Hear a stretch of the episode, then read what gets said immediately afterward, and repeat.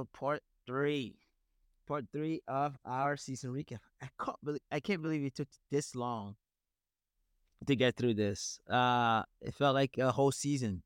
We we've been dealing with this for for an entire season, three episodes to get through this. There's a lot to happen. I underestimated this effort. it's like it's gonna be a three hour a three hour project in the end. Uh you owe me your top twenty or is it the top ten of the year?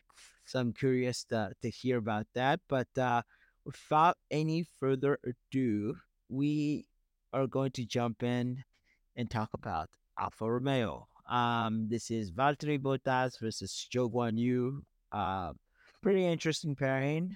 Mm, they uh, finished in the top, I think they were P6 in 2022. And then this year they dropped all the way back to P9 um they progressively they started off 2022 with like a pretty competent car and you know the team coming back to Sauber, preparing for 2026 regulation and Alfa Romeo leaving. I think there's a lot of di- distraction that happened in this team.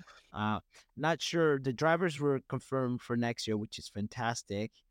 Uh, but you know, it's it's one of those where what what could have been if it was a more stable environment um, is is kind of my conclusion here for for Bottas and Guan In terms of head to head, uh, Valtteri Bottas scored ten points. Uh, Guan only six. Uh, double digits here and single digits at this point, I guess, for teammates. Uh, race ahead, Valtteri 12 to 9. Uh, Valtteri out qualified uh, Zhou Guan 16 to 6. Uh, no wins, no podiums, obviously. Uh, they both DNF'd around the same amount of time, three times each. Um, I remember Austria, I think they, they placed seventh and fifth. That was kind of their best. Not Austria, Hungary, right? That was kind of their, their, their top grid grid performance. Um, no, I think it was Qatar. Was that Qatar? Yeah, Qatar was their uh, highest points haul of six points between. No, no, I mean, I mean the grid start after quality. Oh, yeah, grid start. Yep. Yeah. Um. So yeah, but nothing much to say in terms of like the, the team's performance. I think it was a little bit underwhelming. Um. But uh, yeah, I don't know what to expect next year either uh, from this team, given the change that's going to happen. So, curious to hear your impression about their season as a whole. Uh, a lot of off track action from from Bottas. Uh, but uh, other than that, where do you see this team in kind of the pecking order uh, at the end of 23 and then going into 24? Uh, I mean, at this point in time, they're more or less, uh, the team is more or less aiming big for 2026. Anything that more makes for 2024 or 2025, it's more or less a slight progress uh, in terms for where they can start the 2026 from, given Audi is going to take over this team. And uh, we will be seeing Alfa Romeo leave the grid this season as a, a construct as a title manufacturer, sponsor, title sponsor. Overall, the performance of 2023 for this team wasn't uh, wasn't anything interesting, I would say. It's just more or less pretty basic, uh, given how the 2022 went on. It was also, uh, it all played out because of how Audi's takeover and their, their relationship with Ferrari was also coming to close. And then how they weren't able to get access to any of the Ferrari parts and few aerodynamic structures, how the team is completely going into their own development path. Because when you compare it to 2022 to 2023, 2022 early on, they were pretty good scoring points. That was also because of the Ferrari package and then how they had similar sort of packages and aerodynamic packing around that engine unit for Alfa Romeo early 2022. Uh, come 2023, it was from scratch. Uh, it's everything that they could have based on their own technical expertise. They're growing it in there. So 2024, 2025 is more or less for them to make progress and not stick at the end of the grid, which is surprising to see them this year. Given the yeah. driver's performance, uh, again, not much. They, they they might have done the best they could, but the car they had wasn't reliable, uh, was completely uncertain at how it was behaving in certain tracks, or overall, in fact, never meant, never got any uh, constant comparison to details for any progress. They did bring in a few upgrades, but we never saw any uh, any rewards for those upgrades on track performance. Yeah, that's true. It it seems like they they kind of kept like similar to the Alpine vibe where they were in this you know area on the pitch where they weren't really competing for much. You know, they could follow along a little bit, but they were basically doing their own thing, slightly I think ahead of even Haas. Right, Haas ended up the year with what 12 points. Uh, Mhm. Williams was ahead of them, or AlphaTauri was ahead of them with 28 points, and and they had 16. So it's one of those chunky. They're in this area, not in the not in the top 20s, uh, not in the low um tens, right? Like it, it, they're they're just right there around 16, slightly ahead of of of Haas, but nowhere close to to even AlphaTauri to be competing uh there. So yeah, tough, tough year for them overall. Uh tough to be a back marker, but things to look out for in terms of next year for those two drivers. I think we have the Chinese Grand Prix at least. Uh, Joe Bonnie gets a home race next year. Uh, I'm pretty excited and pumped up about that. Love that track. It's a it's a really fun track, great to drive. Um, at least in the simulator from my end, but like even to watch on Formula One back in the day when we had races over there was really neat. Um, a lot of opportunity to overtake. You know, I remember what was it? Um, it was what's his name? 2019?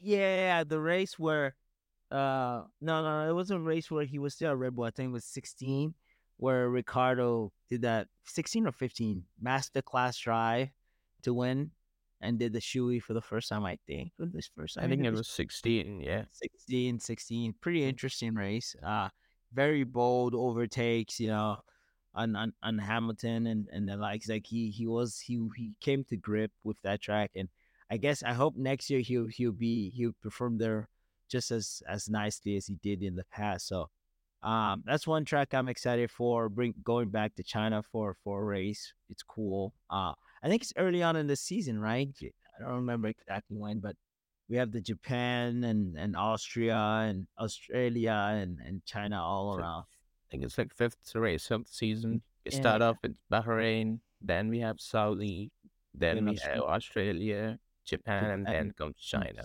China. Yeah, yeah. It's be, interesting. I think early on, slightly well regionalized this year. Um, I want to see the excitement from the fans. I'm sure they're ultra ultra Formula One fans. Uh, so I, I reckon we're gonna we're gonna have a great race. Uh, I don't know what time the race is gonna be shown here. Don't remember. It's the middle of the night as well as usual. well, Not really sure.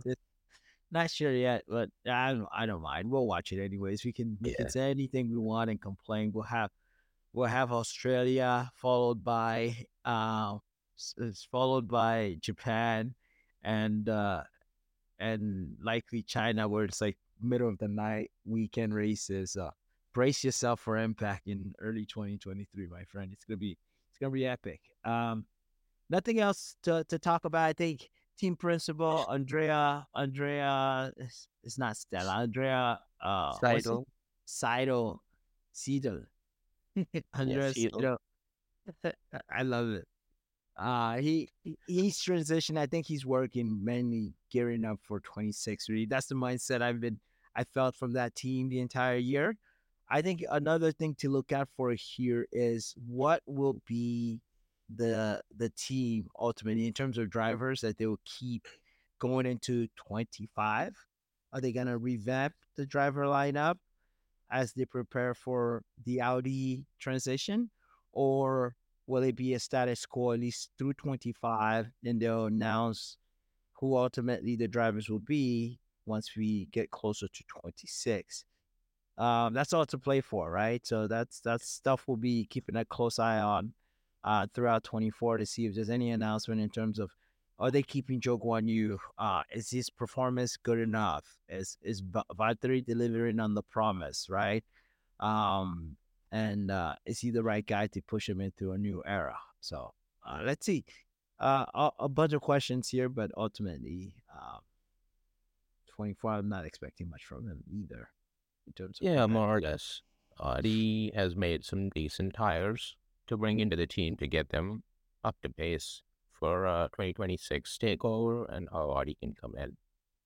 They have the they I think they got the designer from McLaren too, James Key. Andrea Seidl brought him along with him. Mm. So there are a few more management changes to come in for the team, but it's all to play for uh, the big picture is 2026. But for now, I would say in terms of the drivers, for both the drivers, they would very much want to try to be a part of uh, the Audi takeover and be the part of Audi team. Uh, Valtteri Bottas, for his experience, he's a well-proven driver. He deserves uh, to stay in with the with the team when Audi takes over and give them the valuable experience as an experienced driver.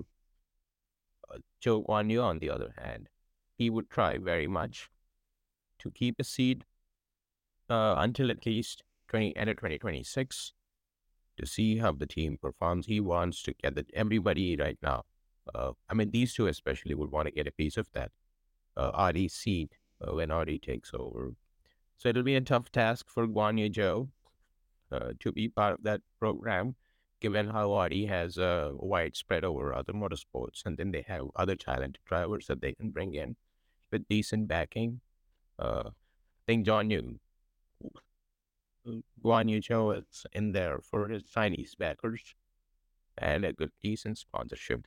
And how uh, the Chinese Grand Prix is coming back into the calendar next year. Uh, we'll see how it'll all play out for at least he's got the opportunity to race at his own Grand Prix this time. Yeah, he will. He will, and I think he's going to he's going to delight in this. Um, a lot of a lot of drivers I I see Yuki gets super busy. A lot of the drivers talk about how tough it is to have a, a, a home Grand Prix. It's more about managing your off track action, your off track mm-hmm. res, uh, responsibilities, so that you you do have a little bit of energy left, uh, energy left going into uh, going into the, the the race itself. Right, that's what matters. That's where the points are scored but you have so many, you know, off track commitment that it becomes it becomes a nightmare in terms of energy management. So yeah, we'll be curious to see how he deals with that as well uh, early on in the season, and if the car is uh, competitive. I know maybe Andrea uh, and and James Key had worked on you know the the the the first onset of the revamped McLaren and maybe have some of that idea that they can bring on board uh, and maybe help the development of next year's car uh, here at Alfa Romeo and, and maybe push them forward up the field uh, as well along the way. So a lot a, a lot of question marks really. That's kind of the the the main theme on on winter breaks. It's just you know you try to dissect all the information that you you gathered during the season, uh, who's moving where, uh, and and what can they bring and how can that change the dynamics uh, for for the following year. So i think we covered a lot of of, of what can and what was here. Uh, let's move on to our next and last uh, team here. Uh haas um it's it's one of them where you're excited on saturday uh and you're sad on sunday. Oh. um I think it's the only team. I, I'm sorry, but it's the only team that I don't have merch for. I don't know why. I usually tend to have merch for everybody, but I don't have any merch for Haas. Can you help me that? But before we dive into that, let me give you the stats. It was a it was a it was a wipeout, I would say, by the Hulk. Uh, showed his green muscles.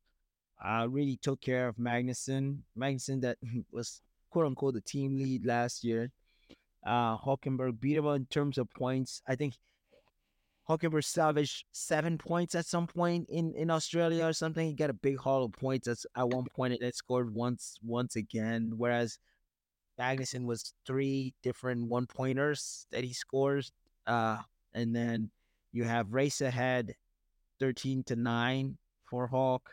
Quality's Hulk was just brilliant the entire season on a single lap, making it sometimes into Q3 with the Haas, which is impressive, uh, given he, we knew he was just going to fall back.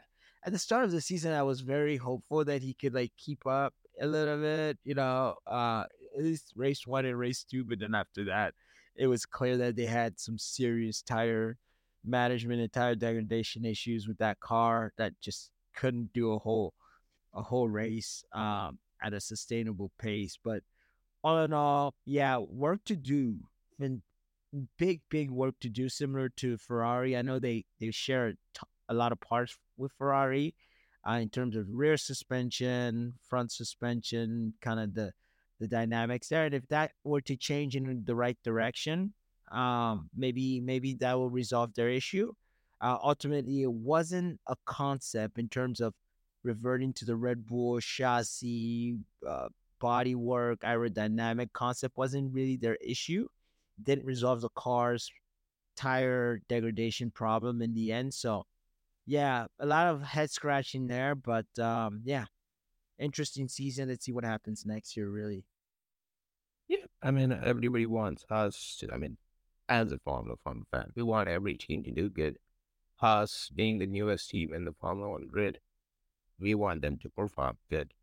Season in, season out, they've showed these small glimpses of hope, and then just turns out to be utter disappointment at the end of the season. That's one of the main reasons why you don't see many fans just going towards Haas, and then they don't even have a massive driver, a lot of very popular drivers lineup. This year, with the coming back of Hulkenberg onto the grid, they had a little bit of hype early on in the season, but as the race performance and results were out there, they just lost it. And I think Haas by far had the worst car on the grid in terms of tire degradation. And for every race come Sunday, there were probably a pit stop or two offset. But the entire grid, they needed an extra pit stop than compared to every other team because how the tires were just getting away from them. Yeah, and I, I mean, they have to improve overall as a team for next year. Uh, hoping that Gene Haas can uh, put some money in the team, given how it's a cost cap right now, and then get them in the right development thing.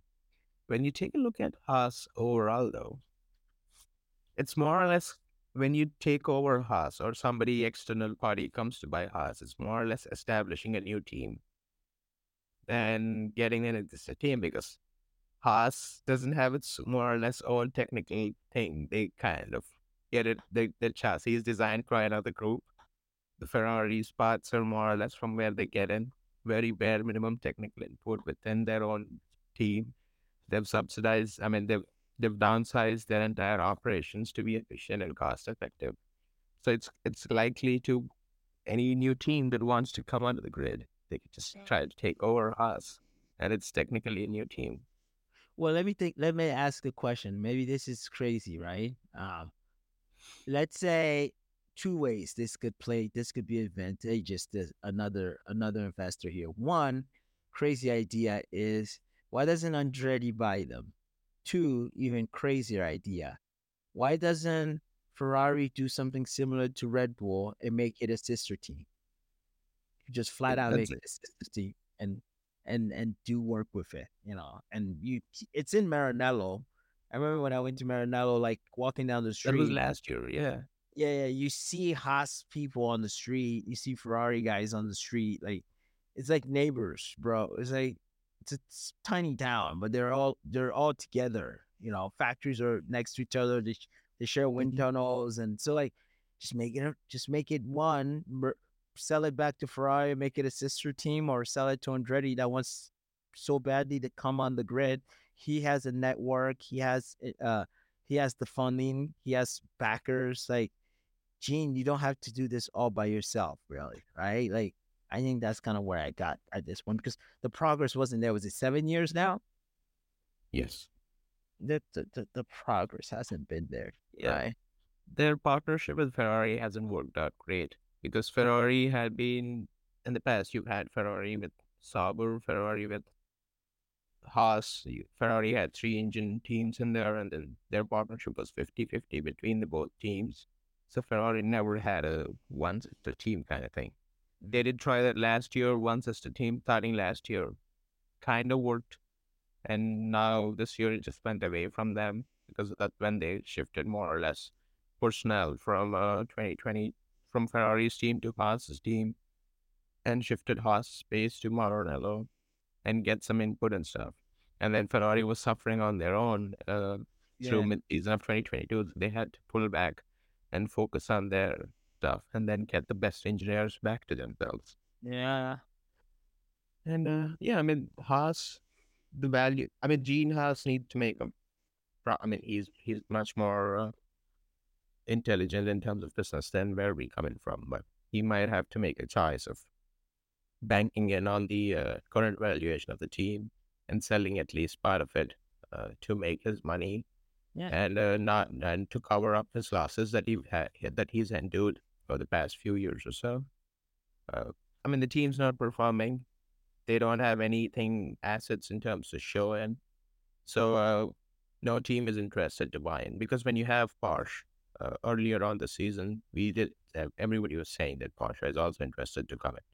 One team that they could have looked at was Haas, but as far as we know, no team made an offer to Haas because it's they, they see it as a sinking ship then uh, rather than something that they could try to uh, bring it up. But Yeah, I very much like, want to see. people, two blind people can't take walk each other to the promised land, right? Like, I don't know what I'm doing. I'm not gonna walk in here, give you money, but you should know where we're going. Like, where are we gonna go in the end? Like, we're done. We're we're screwed from the start, really. Yeah. Oh, Unless there are some major changes in terms of uh, how Haas uh, makes them as a team, maybe a sister team, a B team, completely still completely go a different route, uh, get some new ownership or partnership with somebody else. Will we not see how the only then will we see how uh, climbing up the grid? If not, they'll probably stay on the tail end of the grid, yeah. which I'm not sure if it's profitable for Gene Haas. So we'll see. I got. I we gotta get a PE together by by Haas. That's the next move. I heard a lot of PE talks in the last couple of weeks. We Mhm. started off with what? That was McLaren. I heard we we already knew about um the Alpine guys with a ton of investors. We had, you know, um Williams a PE shop. We had recently some more talks about What was it Aston Martin getting some injection of funds, and so it's it's a lot happening there. Um, Haas got MoneyGram last year, help it get to cost cap. Um, I think as a value invest, as an as somebody that likes investing, like this, it's it's probably the worst asset to buy right now, but it could be an asset that if you if you can hire the right people, you can transform this team into a winning machine. But it's who who are you gonna f- steal now? You know, a lot of people have done their merry-go-round. Who's upset and could be a good a good person to to like snatch away from another team into into Haas? So you're gonna get I don't know uh who who left Ferrari recently, the engine guy, but he only knows engine anyways. Binotto, like you can't Yeah. get so either, right? Like it doesn't Technical, yeah. He could probably end up somewhere like the Audi program or something. Uh, but like, will you see him in Haas? I doubt it. That's like, that's a downgrade, massive step backward. the best possibility for Haas, from what I look at, uh, is them trying to switch engine manufacturers for 2026 and go to Honda and uh, Oh, uh, get their uh, technical expertise. So that's when what happens is you have Haas, Aston Martin, Honda, uh, three midfield teams coming together to try to get a, I mean, Well, is it try to get a shot at a higher grade or Aston Martin is getting a Honda for itself in 26? He, they're Yeah. with Red Bull. Red Bull doesn't have Honda No, anymore. I that think point. Yeah, well, Red Bull doesn't have Honda. It's more or less uh, Red Bull separating, getting their own RBPT Ford powertrain. Honda is coming in as an individual engine supplier, and then they're going to be supplying supply? engines. Th- th- They're they're required to give it to anybody else, or they can just stay with Aston Martin. No, they can select any teams that they want. Any teams that go in and bid for their engines and stuff, they can give it to them. So, uh, It's not exclusive. it- It's for a couple years. It's not exclusive that they can. No, I don't think it's exclusive now because Okay. when they're coming in as an engine partner, engine uh, supplier, it's not exclusive. But they're coming in as an engine partner, then it's exclusive. Like how Ford is coming in with Red Bull, that's exclusive to Red Bull team. And uh, Ferrari, Ferrari itself, Mercedes, we have so far confirmed as Mercedes and McLaren. Not sure about uh, Williams. McLaren tried to get Honda at some point. What happened there? You know? No, McLaren went around looking for everything because uh, it's a shot at being a constructor from 2026 onwards, given how engine regulations have been uh, toned down a little bit to make sure every and less expensive in terms of development. So they just uh, went around seeing what's best out there, what are the best options for them, and it I pretty went uh, look around Red Bull. This uh, they took a look around Honda too. There were some rumors of Toyota, and uh, Mercedes is what they have. They that's this is by far uh, their successful season in the turbo hybrid era, ever since 2015 with the Honda comeback, and then they went on to Renault, which was decent, and then they shifted to Mercedes, promising, and the season was by far their best uh, within this entire turbo hybrid era. So uh, they they're giving it a shot for until 2028, I believe, or 2029. how the engine performs in the, under the new Mhm. regulations. Uh, and, and then they'll have they'll see how every other team does, and then they, then they'll move their chips to the to the winning engine. Cute. All right. Cool. Fantastic. We Yeah, have DB from uh, Haas to engines is what it says overall about their season. Not much to talk about. Uh, hoping that they pick up for next year and not finish tail end. But uh, I think as we're getting closer and closer into the uh, new regulations, or I think all the teams are getting closer in. Uh, we've, we've this is this is going to be a third season with the new regulations.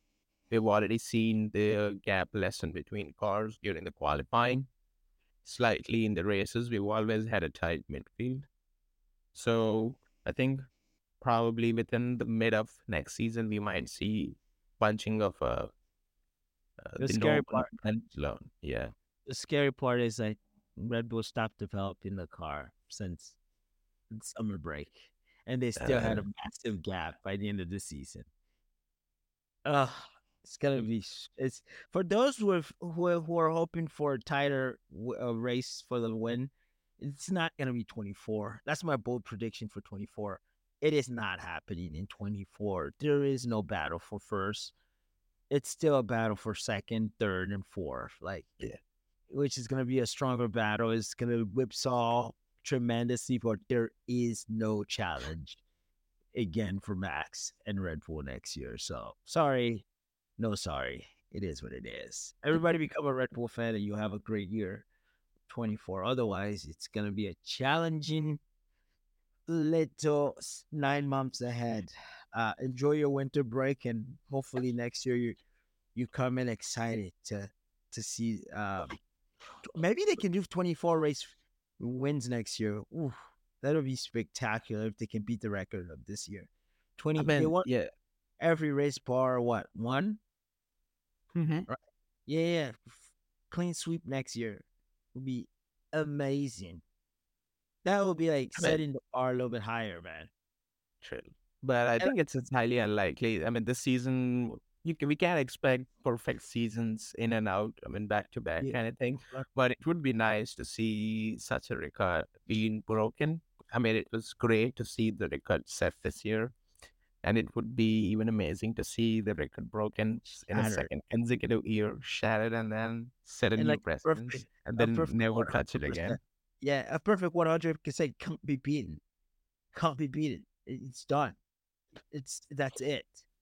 That is what we want to see. And I'm not even a Red Bull fan, quote unquote. Like I love every team, but like, like if they're doing well, like why don't you encourage them to do better? You know, like that's kind of my mindset here. Like no harsh feeling, right? Like I'd be happy if they don't win, but like if they can achieve something fantastic, why not?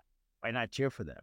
I don't know. that's that's the fun part of a sport. I mean, when you have a well-oiled machine, uh, you try to go for records that were never meant to be broken, and you start uh, reaching them. And then as you get closer and closer, you feel like it's achievable, and then you surpass it, and you're like, now what? And then we keep pushing Yeah. until we see where we break off, and uh, that's how they do it.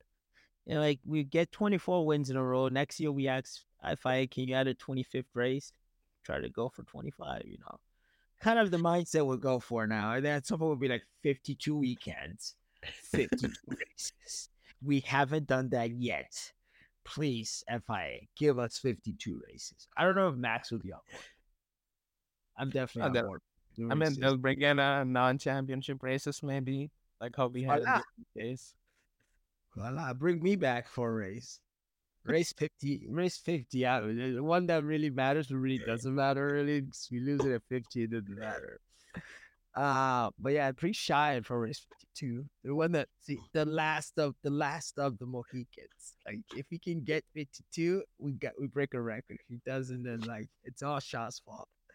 Um, but yeah, no. Any other hot topic this week, man? Before we go into your top 20 of the year, what was another Uh, top topic of the week? No other hot topic from what I know. Uh, in terms of Formula One world, everybody's just resting. This is Yeah. the mandatory uh, winter break for them, starting uh, I think Christmas onwards, Mm. up until 10, 8 or 10. That's where everything needs. Every F1 operation has to be shut down. That's part of why is rule. I'm shut down too. I I I turned off Twitter, turned off Instagram, so I'm not seeing any of it. I still have F1 F1 app with their. They just rehash like an interview somewhere else. They just like rehash parts of And I look at it, I'm like, I'm not, I'm not reading this. I know about this interview. I've seen the interview. Leave me alone. Um, and then they come up with their top tens, top twenties. Um, the one thing I loved uh, so far the off season was you know that cartoon they make that like yeah, like a- McLaren it- Stone Tunes. No, it's, talking? it, I agree. It's the entire oh, se- the F1's uh, stick figure it- drawing. yeah. Okay. yeah. yeah, yeah, yeah, the cartoon stuff they do. It's pretty fun. I, that was probably my highlight so far this off season. I really look forward to that. Yeah, on the mid season and at the end of the season, I think. You know, a lot of it was was that uh what's his name? Sainz. Uh with Ricky. Uh okay. him and Ricky and like and him complaining in Australia about like, you know, No, no, please let me talk. Let me talk to them, please. I need to talk to them, Ricky, please. No, they can't do this. They can't give me a. him and Lando are like stars on this thing because Lando also is just a funny chap, man. When he's on the radio, it's just like hilarious. It's just the best. Uh, but yeah, I'm trying to delay your top twenty. Give it, give it to us. Give us your top twenty and explain yeah, I mean, I have a top 22. I mean, we had 22 drivers on the grid this Uh-oh. year. But uh, they wouldn't, they wouldn't matter. I mean, few of these, uh, I thought of a few them, but uh, I'm like, you know what? Just let's just give it a shot. So before I 22. give it- yeah, it was more or less looking at how the drivers were performing week in week out uh, with the car that they were presented, and how consistent they were, and uh, how they were picking up their progress throughout the entire season, and uh, just just that, and how they were pairing up against a teammate and stuff like that. And how you gonna go about this? Start from one, or are you gonna go decrescendo from twenty two to down? Let's do the twenty-two to down. Woo! Let's I mean. I, I think everybody knows the top ten, but uh, let's it's it's, it's a Uh, twenty-two to ten. That's that's more important. yeah, I, I'm gonna debate you on this. Am I allowed to debate you, or do I just have to? Yeah, yeah, like- definitely. Yeah. All right, so Oh yeah, we, we can have a I'm full writing blown. I'm writing. I'm, yeah, our episode today. no. We, we you have places to go, and it's New Year's Eve, man. Right in two days. I have. I have racing to do. I have uh, sim racing to do as well. All right, at number I'll probably twenty-two. go Fela too today though. Shout out to the spot. They have uh they have DJ nights today or something. I don't know. Yeah. it's on Friday. It's unfortunate. I'd rather be on on on Saturday would be better, but uh I'll just swing by say hi to my peeps. You know. Anyways, I digress. Mm. Go for it. Number twenty-two, coming Yeah, from the Netherlands. Couldn't agree more.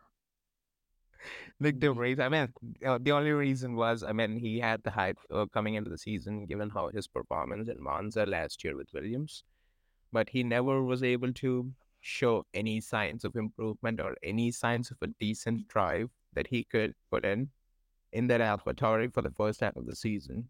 When in comparison, Yuki was putting it in P10, P11, P10, P11 every race and every quali. So that itself, Nyck de Vries, um, felt like he was in the no man's land. He was lost. So yeah, he he's uh, he's up there in 22. Can I name these drivers? Can I can I like give a title to their season once you rank them? Yeah, go ahead. Okay, I'm gonna call the Vries the one hit wonder. One okay? hit wonder, yeah. Hit wonder. He's a wonder, but it's just in Formula One, it was just one hit. All right. All right. Move on. Number 21. Yeah. That's me. Number 21. Let me guess. Let me yeah. guess. Let me guess. My boy from Florida. You got it. Logan Sargeant. Uh, G L S. Uh, but his numbers too, though. Yeah, his numbers too. Uh, but number twenty one. I can't Uh, believe I'm putting that on right now for the ti- the last twenty. Oh man! All right, cool. LS baby. I'm thinking about what I, I call his season, but go ahead, talk talk talk to me about his season. Uh, rookie season, yes. Uh, first few races, uh, not so much. We, we weren't expecting much from him because we were only trying to get him comfortable with the new cars. This is his first time driving the new regulation, new F1, first F1 cars. We've never seen him do any testing of any sort up until last year's uh, preseason, postseason drivers, young drivers testing. Uh, Logan Sargeant, bit time maybe he showed some signs of improvement, but uh, not really. He was making in mistakes week in week out, which expected from a rookie. But no, no promise of any progress was shown. Uh, in terms of results or on paper, we've never seen him uh, make any good progress. Even when the car was up there, good, and never got any much closer to Alex Albon. Uh, either in terms of qualifying at the tail end of the season, this ranking more or less for Logan Sargeant is from the second half of the season. First half was more or less a pro- practice run for him, and so getting to know the car, getting to feel the car, and get comfortable with it. Second half was where we were more critical on how he was going to perform and if he was able to keep his seat. Uh, and he wasn't announced as the next year's driver up until probably a week and a half, two weeks ago. So that makes a big sense in terms of uh, where you put him. Not much any signs of progress. It's more of a gamble that they're taking in for next season too. They've always uh, been vocal that he was he came in a year earlier into Formula One than they antis- originally anticipated for. So we'll see how he performs for 2024, and uh, maybe gets closer to Alex Albon and gives the team some points. Because I think he he was one of the main reasons maybe for Williams to not get another get another spot in the constructors. He scored only one point in all Mm-hmm. of his 22 races, when compared to Alex Albon's 26 points. Rough cut. All right, I'm gonna call this kid rough cut. This, Rough this cut. Yeah. rough cut. Just it reminds me of you remember that movie from Adam Adam Sandler where he was like he's a diamond broker and he likes to Yeah. bet, gamble. Uncut, Ge- uncut gems. uncut gem, uncut gem. Maybe this is how we cut this guy. Like he's an mm. uncut gem. Like there is potential here, right? There, there, there, there could be something magical or something spectacular under this kid, but it's just like, but like, there's still some, some, some work to be done here to, to, to remove the kinks and to, to remove the, the, the mistakes and just sharpen, sharpen the knife really. Uh, but yeah, uncut gem. I like that. I like that better. So I'm gonna cut him uncut gem for number 21. Now, number 20 that you're gonna bring up, I'm a little bit on the fence between two drivers. Um maybe three drivers that I have in limbo here. Uh one guy from Alfa Romeo, the other guy uh a mid-season interest, and the last one is my New Zealander. I don't know who you picked. I would say you went for Danny, uh, with a bias to me personally towards Zhou Guanyu, but your call. I mean, I'll give you number 20 and 19. So number Mm. 20, ni- number 20 is Daniel Ricciardo, and at number 19 is Liam Lawson. Yeah, I, Uh, I reckon uh, that. Health priority. I, I so I didn't I I didn't want to put these two drivers in the rankings. It wasn't fair on my end because they've only performed for two or three races uh, overall in the season, and we never got to see anything uh, super comparative no. to the teammates because they were still adjusting to the car. But uh, I felt they were they've done much better job than what uh, Nyck de Vries and Logan Sargeant have done uh, in the short time. So I've just put them in there for number twenty and nineteen. But if I have the if I want to, I would probably take them completely off from the rankings yeah, and uh, not not rate them because of that because of they've only done two or three races. the simple size of what you're comparing them versus the entirety of the grid is Yep. subpar, really. Uh, I will call Danny's season um unlucky. He wasn't really lucky. Um, like lucky advantage, really, because he had an advantage where he got a contract signed because of who he is in his past history. Uh but like it was just an unlucky advantage. Maybe it could have gone south and he wouldn't have if he stuck around for the entire season, Yuki could have destroyed him.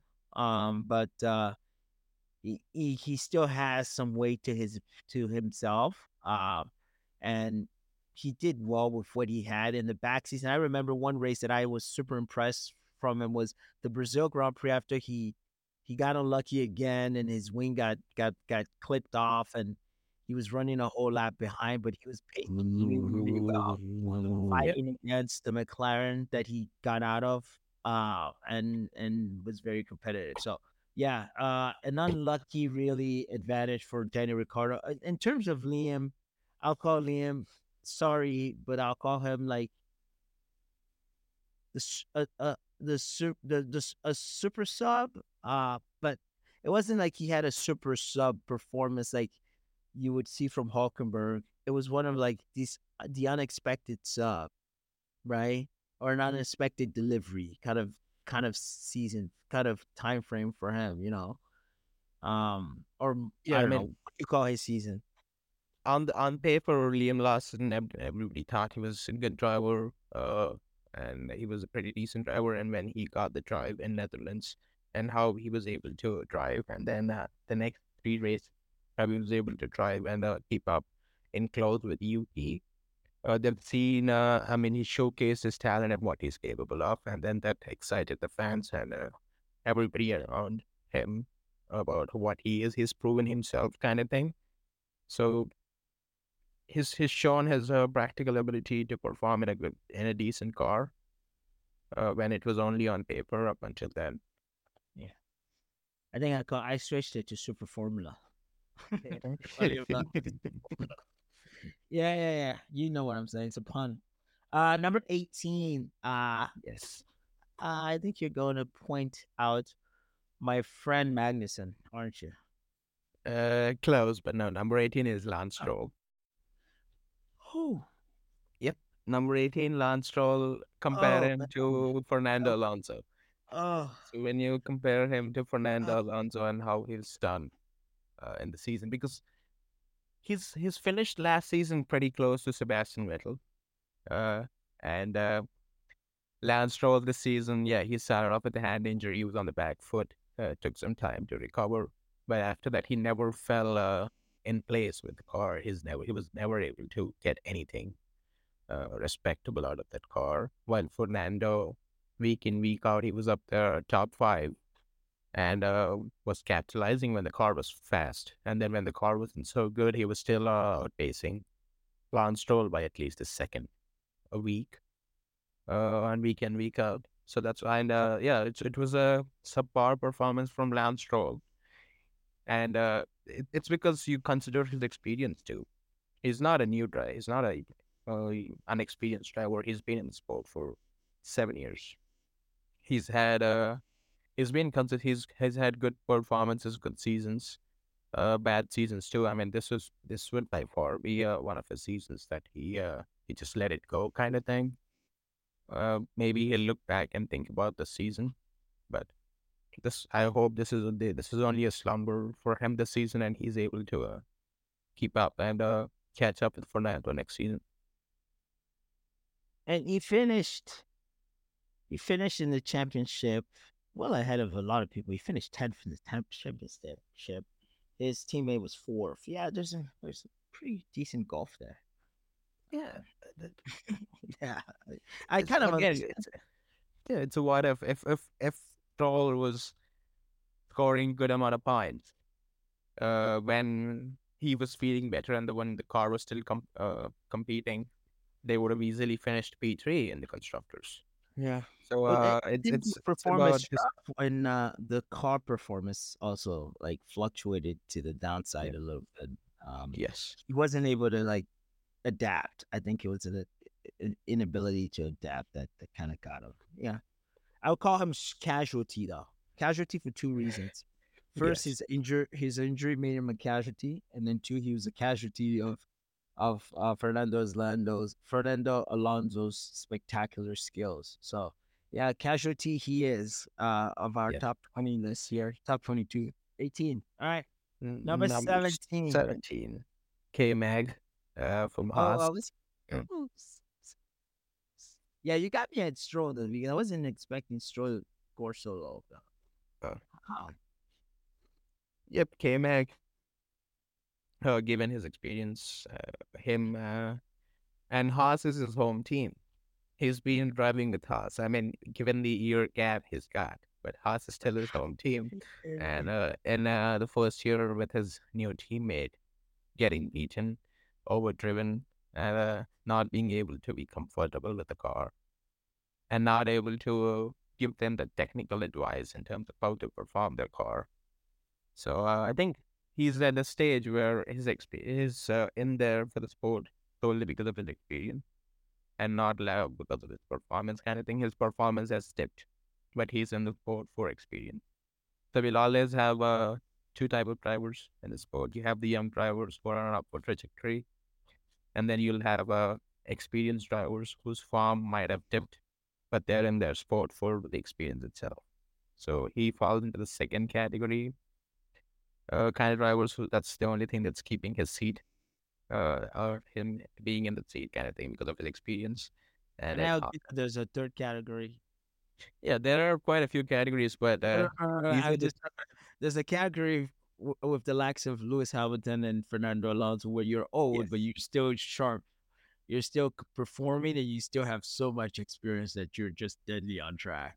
Uh, yep. those two have, have shown that, especially Fernando, really. Yeah. But so, yeah, no, yeah, yeah, man. What should I title him? Uh, the new the new title I'll give K Max season is "Who's Your Daddy." Ah, I'm feeling a little bit. I'm feeling a little bit excited today about like these title things. Yeah, we should have this more often. So, who's your daddy? Why am I calling it "Who's Your Daddy"? It's his team. It's his house. Like you said, um, he he he's he's a new dad as well. He got he got a new kid this year.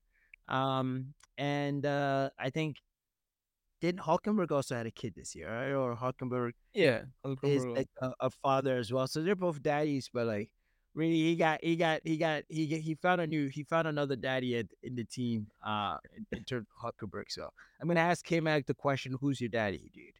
But yeah. Next up, number sixteen. Oh, number sixteen is uh Guan Yu Zhou or uh, Guan Yu. So, uh, yep. Uh, I mean, last year was his rookie season. Yes, this year was his second year with the team. He was absolutely nowhere close to Valtteri Bottas in terms of any pace at all, neither in qualifying uh, nor on the race trim. He was always struggling in there. Uh, just maybe small glimpses here and there whenever Valtteri was uh, Valtteri had the extreme end of unluckiness. But besides that, Yu Zhou, it was more of a lackluster performance from him. I wasn't impressed. Uh, of his drive, he's still a young driver. He should be able to adapt and learn and uh, tried to get closer to Valtteri, but we did not see that happen uh, anywhere also this season. Mhm. Given it's qualifying Sunday or sprint races, so that was one thing that I put him at 16. Mhm. Yeah, that's more or less Well- ahead of, uh, on him. But if you remember, Bottas like destroyed them like quite a bit in 22, right? Bottas had like 49 points last year. Zhou Guanyu only scored six points last year. Yes, Six, uh, but uh, at the end of the 2022 season, uh, Guan Yu Zhou was closing in the gap to qualifying for Valtteri Bottas. that's but uh, you don't see that this season at all. They, the gap has just only been growing. And then again, we have to emphasize on this end, Valtteri Bottas is Uh-huh. one of the best qualifiers out there. yeah, so he gave Hamilton a run for his money when he was in Mercedes. When you had a good car, Valtteri Bottas was always in there, just a tenth off of Lewis or a tenth ahead of Lewis. So it was always a tenth or two between them. So Valtteri Bottas was always a great qualifier. He's always a great race. Given the right car, he's going to put it up there where it deserves to be. Yep. Uh, but when Zhou Guan Yu, he was never close. Last year, rookie, but then he was promising. And then he had these decent uh, qualifyings where he was very much closer to Valtteri Bottas in good time and good race paces. But this season, you we never heard about his performance anywhere. We never saw any good stories about him, or we never saw any decent glimpses of his race results or race finishes. Uh, that's where kind of just no progress, or it was just a stag- stagnant year for him. He might have learned something in the background as to what wasn't working for him. Hopefully, he picks it up. That's one way for him to impress the new management team for him to keep a seat. If not, uh, next se- next year's drivers market is going to be spicy. So that's one thing he needs to take in take into consideration. Majority of the drivers' contracts are expiring next year, so that'll be fun to see. Yeah, Zhou Guanyu, my, my title here is nowhere. All right. 15. Uh, Nico Hulkenberg. I was uh yeah number fifteen Nico Hulkenberg. I was kind of uh doubtful about 15, 14, but I figured fifteen Nico Hulkenberg. Uh, yep, new season, new car. After two years break with Formula One, did a decent performance of uh, or qualifying his teammates in the first few races or the first half of the season, and then uh, both the Haas cars were are literally nowhere to be seen. They're struggling, uh, and uh, yeah, that's why he's slightly he's ranked uh, higher than his teammate because he was performing decently good too. But we never saw anything better than what the car could have done, kind of thing. Given how Nico Hulkenberg is rated slightly higher, uh, saying that he's a good driver capable of uh, getting that car into nowhere. He was the Mister One Hit. He was he was the super sub. So All right. I'm to call Hulkenberg, I'm your father. Like, Luke, I'm your father, but it's more like, K Mag, I'm your father. So, I'm your father. Number 14. Yeah. Who's want to guy? take a guess at number fourteen? Ah, I've got a lost track here. Let's see. Bottas? Close. Um, 14. Yuki? No. All right. Number fourteen, we have Sergio Perez. You knew I wasn't going to find it. Yes, I have Sergio Perez in number 14. His first four races were good. He's got that win. I took that into consideration too, but afterwards, after that, absolutely nowhere given how he had a dominant car uh, on the grid and was nowhere close to securing the front row with his teammate. He doesn't have to beat his teammate, at least secure the next part to his teammate. Uh, and he failed to do that for 17 races. So that was one of the reasons why I ranked him uh, 14.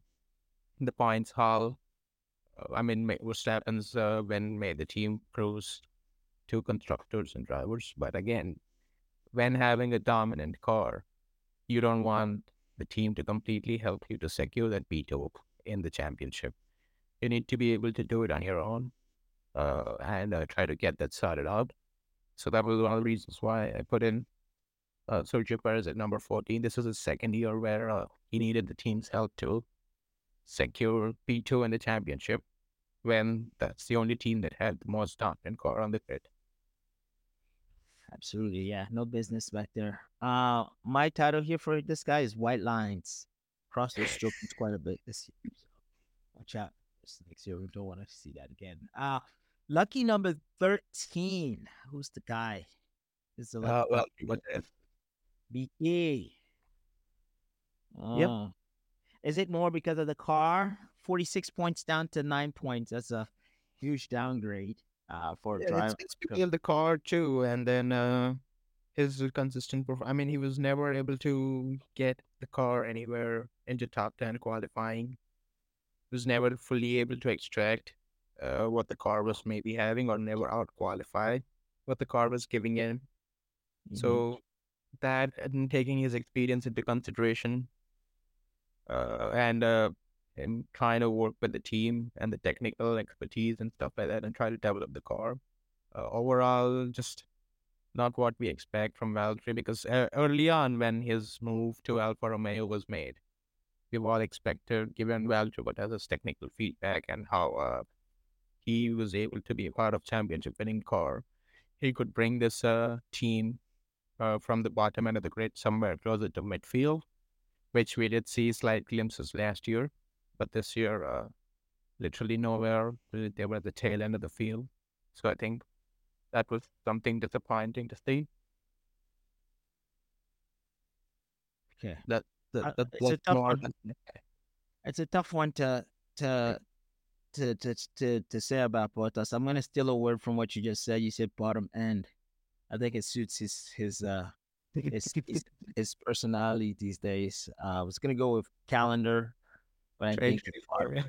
yeah, but I think bottom end sounds much better for this guy. Uh, yeah, number twelve. Ah, Yuki, number twelve, Yuki Tsunoda. Uh, yeah, he's got a he's had a great season, a great learning curve, uh, good performances. Uh, I I didn't. I mean, I think twelve does he deserves to be in twelve. I mean, when you listen to the other eleven rankings, I think I may have done slight good justice to Yuki being ranked at number twelve because I think moving forward year on, you'll only hear more or less uh, advantages of uh, how the drivers have performed for them to stick in those places, kind of thing. Yuki has done great uh, against three drivers uh, with the team, with the car that was struggling, kind of thing, bringing it into P11, P10s, P8s uh, consistently uh, in qualifying and uh, races when he had the right car when he was comfortable, he was able to extract 100% of its performance and to show the team that uh, he's a valuable asset and then he can grow and uh, try to be a number one leader. He's no longer to be considered as a young driver, but more of an experienced driver, given that this is his third season or fourth season in Formula One. So yeah, I think uh, he's in there with the mix, and then he's there to cause trouble and stirred some uh, stuff so that he could get a shot at the Red Bull seat, maybe. Boss killer. That's Tsunoda. Anybody Yep. anybody that was supposedly a better driver than him that they put in the car, trashed him. So Tsunoda is my man. Love Tsunoda. Ah, boss killer. Number eleven. Would have been a Yeah, you wanna take it? Oh, it's a tough one. I I'm, I reckon it gets so much tougher at this point. Uh, but I would say, man, number eleven?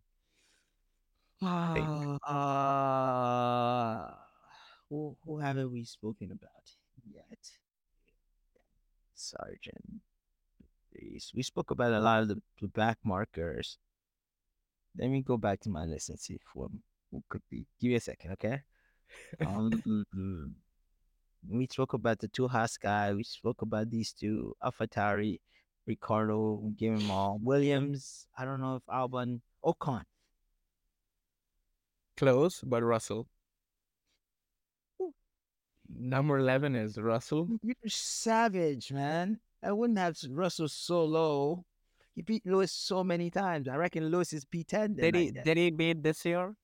Did he beat Lewis this year? I mean, he's not there to uh, match Lewis. He's there to beat Lewis. He's a young driver. He's proven. Uh, I mean, he's everybody knows that he's capable. He wasn't able to just extract it completely and uh, beat Lewis straightforward. We don't expect. I mean, from what I would say, we expect George Russell to out qualify and uh, outpace Lewis Hamilton uh, week in week out if he has the opportunity to do so, uh, rather than try to match him or rather than try to get beaten by him. Isn't that is, he wants to be a championship driver and number one driver for isn't that like that's too that's much what he ask? needs. Isn't that too much to ask from one a driver uh, that hasn't won more than a race against a driver that's won seven, maybe eight or nine world championships? I mean, he's in the team uh, to, I mean, he wants to be the number one for the team. So if he wants to be the number one for the team and he wants to show, get the prime strategy and be number one, he has to beat the existing number one. So only then will he prove that he's worth it. You So, have the strategy. yeah.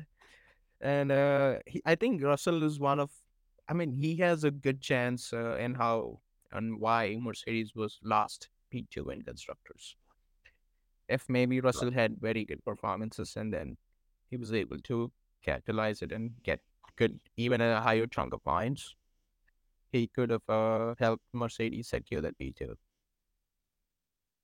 I mean, when you look back at, at the end of the season, every single point matters. So when you're taking those points, you wouldn't know so. But when you look back after your entire points are done, they've lost how much uh, they've, they've they've had a close battle to Ferrari for uh, P2. He would have breezed past. Uh, if uh, if not if not for maybe Russell's uh, subpar or average performances in the weekend.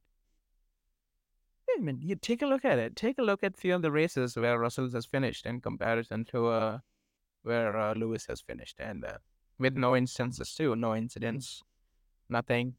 It's just rain, which uh, on his visor that he was reporting.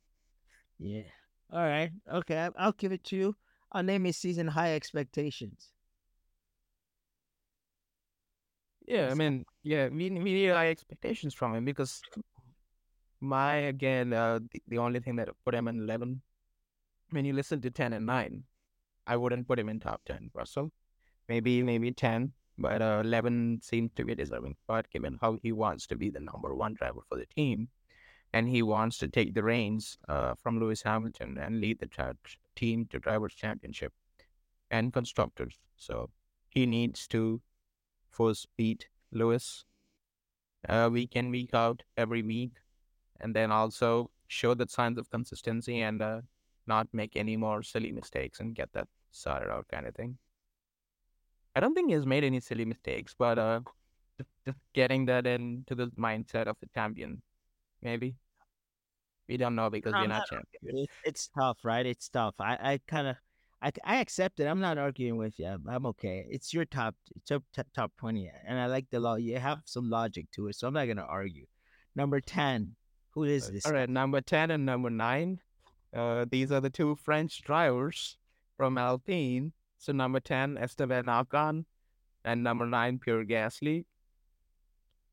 Uh, they both managed to sneak in a podium uh, in a season 2023 where they did not belong or they were just in the middle of nowhere. So that was a good high for the team.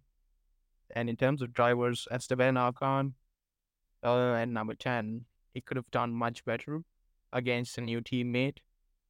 Uh, he's a good driver, but we all expected him to maybe beat his uh, teammate uh, since it's his first season, his his teammate's first season with the team. And uh, Alpine still wants to surround the team against Esteban Ocon. And if any one of these drivers want to make it their team kind of thing and be the number one driver, uh, they would have to beat them fair and square.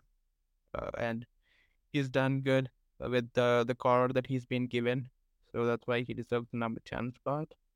I would say. Number nine, Pierre Gasly, first season with the team, has done a really good performance. He was screwed by the team, uh, with the strategies in a few races, but nevertheless, he did also get a podium. Uh, in uh, was Netherlands was it? Yes, No. at Monaco. Was Pierre Gasly's podium in Monaco? Mm, No. Yeah. Yeah, Ashley was not Monaco. Uh, Monaco was uh Ocon. Okay, Monaco was Ocon, then uh, Netherlands was Pierre Gasly. No, Netherlands, uh, Fernando got on the podium, right? No, Netherlands was uh, Max Fernando and Pierre Gasly. Oh, really? Gasly. mm, Number four was Sergio. Number No, here, number six is Lewis Hamilton, Yeah, you're right. You're right. You're right. Gasly was on the podium. I'm sorry. and George Russell was P17 in Netherlands. While Lewis was P6. No, no. Right. So yeah, uh, Pierre Gasly had a good season. Excited to see where he takes the team, where uh, how he performs with the team next year, and how the dynamic between uh, Esteban and Pierre is going to be like. We don't want it to be a toxic team, Yeah. but we want the drivers to have fun, uh, bashing each other at the same time. Okay, should I name the two or should I give uh, a season review for each? I think Ocon is always esty bestie. Don't know. uh, Yep. He's, just- he's just a quirky guy. No, no, no, other way to put it. Uh, Gasly, I could call it screwed over. Uh, he gets screwed over quite a bit. In sort of these are the rules at Alpine. This is what we do when you when we let you lap. This is what happens. Uh. Got me got me worked up quite a bit a few times. And then for the for the, both of them, I'll call them the dynamic duo. Really, uh, it's, it's it's always a it's always a, a moving target with those two. So we'll, Mhm. um we'll see what happens next year.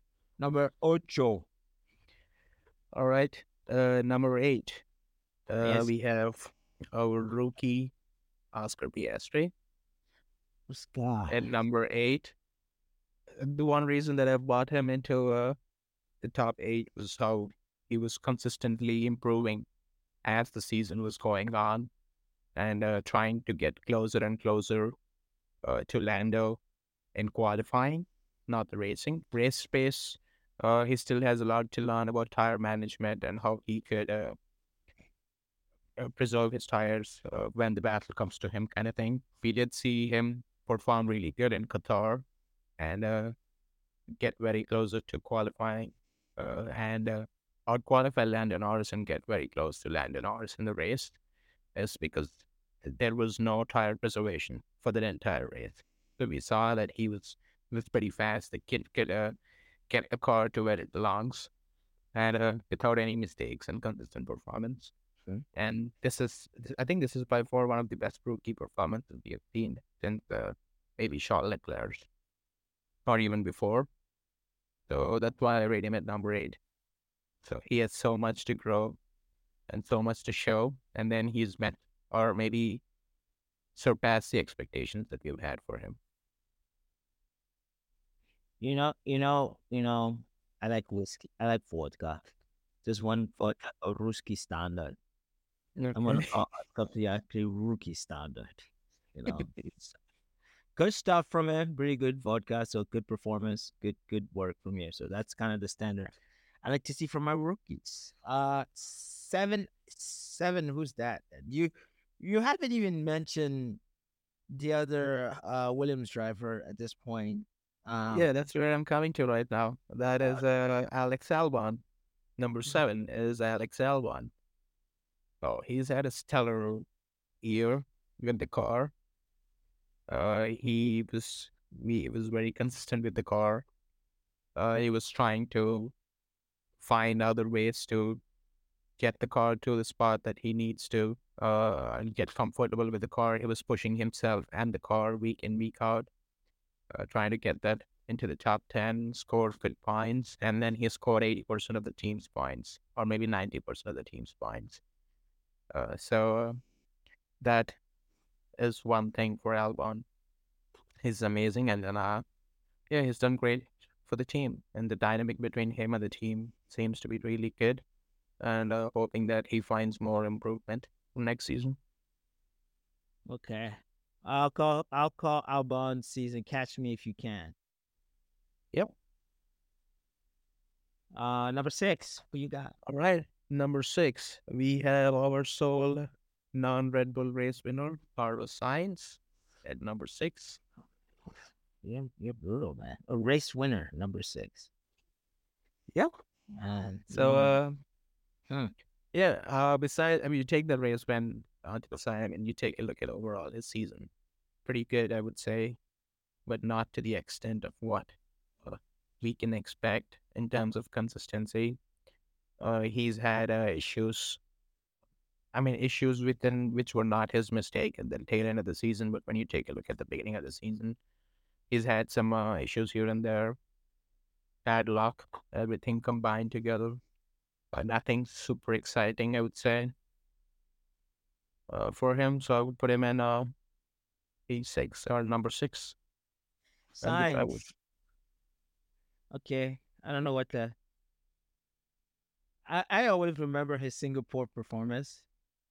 So Yep. I, I want to call him smooth operator still. It's it's a, a uh, it wasn't a smooth. Yeah, I can't call him a smooth operator because of the season. His season wasn't a smooth operation.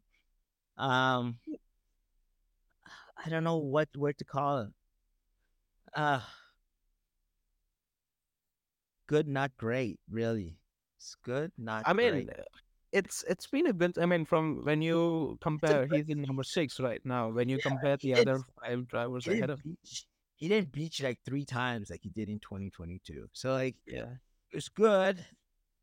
It wasn't great. it wasn't it wasn't great to put him in uh, the top five. That's Eh, about it. Like he was good. He's the sole race winner, but it wasn't great to put him in the top five.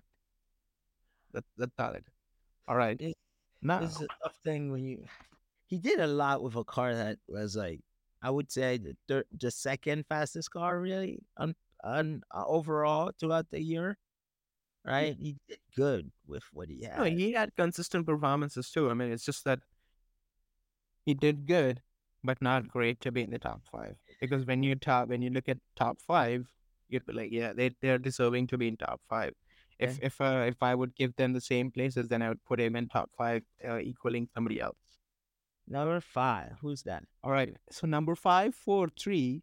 I feel like these three rankings are interchangeable, uh, for any of the fans that they would want to, Mm, and there is no fa- sort of favoritism in here. But at number five, I have Ham- Lewis Hamilton. At Okay. number four, I have Charles Leclerc. And at number three, I have Lando Norris. So these three could be interchangeable. You could have Lando Norris number five, Leclerc in number four, Hamilton number three, or you can have Leclerc number five, Hamilton number three, Norris number four. Uh, these three interchangeable within these three slots. Uh, they've had a great season, a great drive, and they were able to perform when their car was good. Uh, let's uh, start with Lewis, maybe. Yeah, Lewis Hamilton in number five. For I mean, I'm ranking him number five. So he's had a pretty good season, despite uh, when you take that he uh, did not finish and disqualify from uh, U.S. Grand Prix and Qatar, two races back to back. But uh, everything else besides that, he's, it's been great. Uh, despite the struggling W14, he's been constantly uh, finishing P4, P5, P6, uh, and trying to get the best out of the car and uh, score decent points for the team. They said the guy that finished right before the right after the two Red Bulls is fifth in the ranking. Yeah. The I mean, like, like I said, it is interchangeable. You can put him at number three, you can put him at number four, or you can put it at number five. I just put him at number five, Mhm. uh, given I want to take a look at you have to- and Norris rank too. all- yeah, you have to rank all, all four, right? Mhm. Oh, you ranked them five. So what did uh, four and three do better than him in your in your in your perspective? Yeah, uh, so Leclerc, I would say, has been.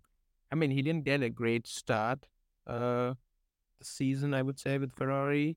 We were expecting him to be a championship contender. He had uh, did not finish in the first of the three, of two races of the first three races. So uh, that that didn't show anything much. But when you take a look at uh, everything else and how he was struggling with the car and uh, how he was able to get it better into better performing and when the car was into his zone or when even when he was struggling with the car you could see him get it to top four. So uh, that's one of the reasons why i did put him in top four was that. I think there was a series of seven races in the middle of the season where he was very consistent despite the car despite him complaining week in week out about his car and he was just there finishing fourth, fourth, fourth, third, fifth, fourth, uh, second. So that bunch of uh, races showed that he's he's able to perform and that he's grown uh, over the season, and his uh his has kind of gotten the team better results. And I think him uh, he played a vital role in uh, Ferrari getting a shot at P2 with that Mercedes. Okay, how about Lando? Yep, number three uh, is it Lando Norris. Uh, McLaren had an exceptional season, uh, but despite before the upgrades kicked in too, Norris was very consistent, bringing that car that did not belong in the top ten into top five for qualifying. He did also score. He did also qualify P three in Barcelona. This was pre upgrades. They never got any upgrades for that car and then even even the dog of a car, he was able to track it and be keep very consistent uh, in qualifying. So when you look at Lando Norris's qualifying, everybody would remember. I mean, we would all remember only the top, only the last four or five races where he's kept making mistakes in qualifying and track limits and stuff like that. But when you look at all the 22 races over the season, the first 18 races, anytime the car was good, he put it into qualifying right then and there. No mistakes. None so were very consistent in qualifying.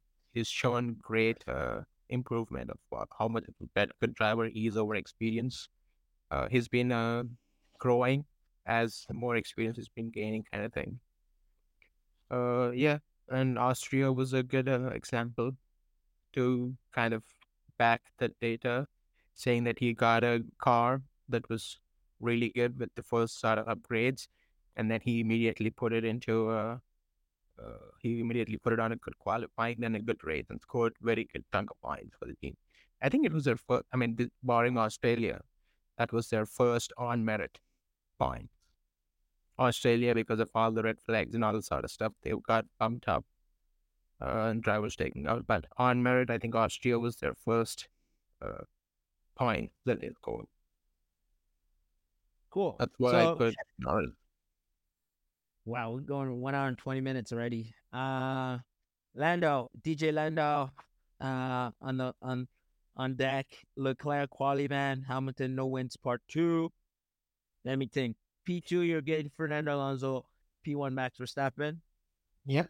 All right. So Lando, we know how that went. I will call I'll call Fernando season uh King Fernando.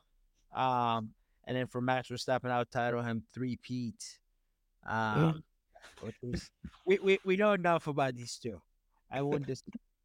Uh yeah. All right. So we got we got we got through this. It was it took a while.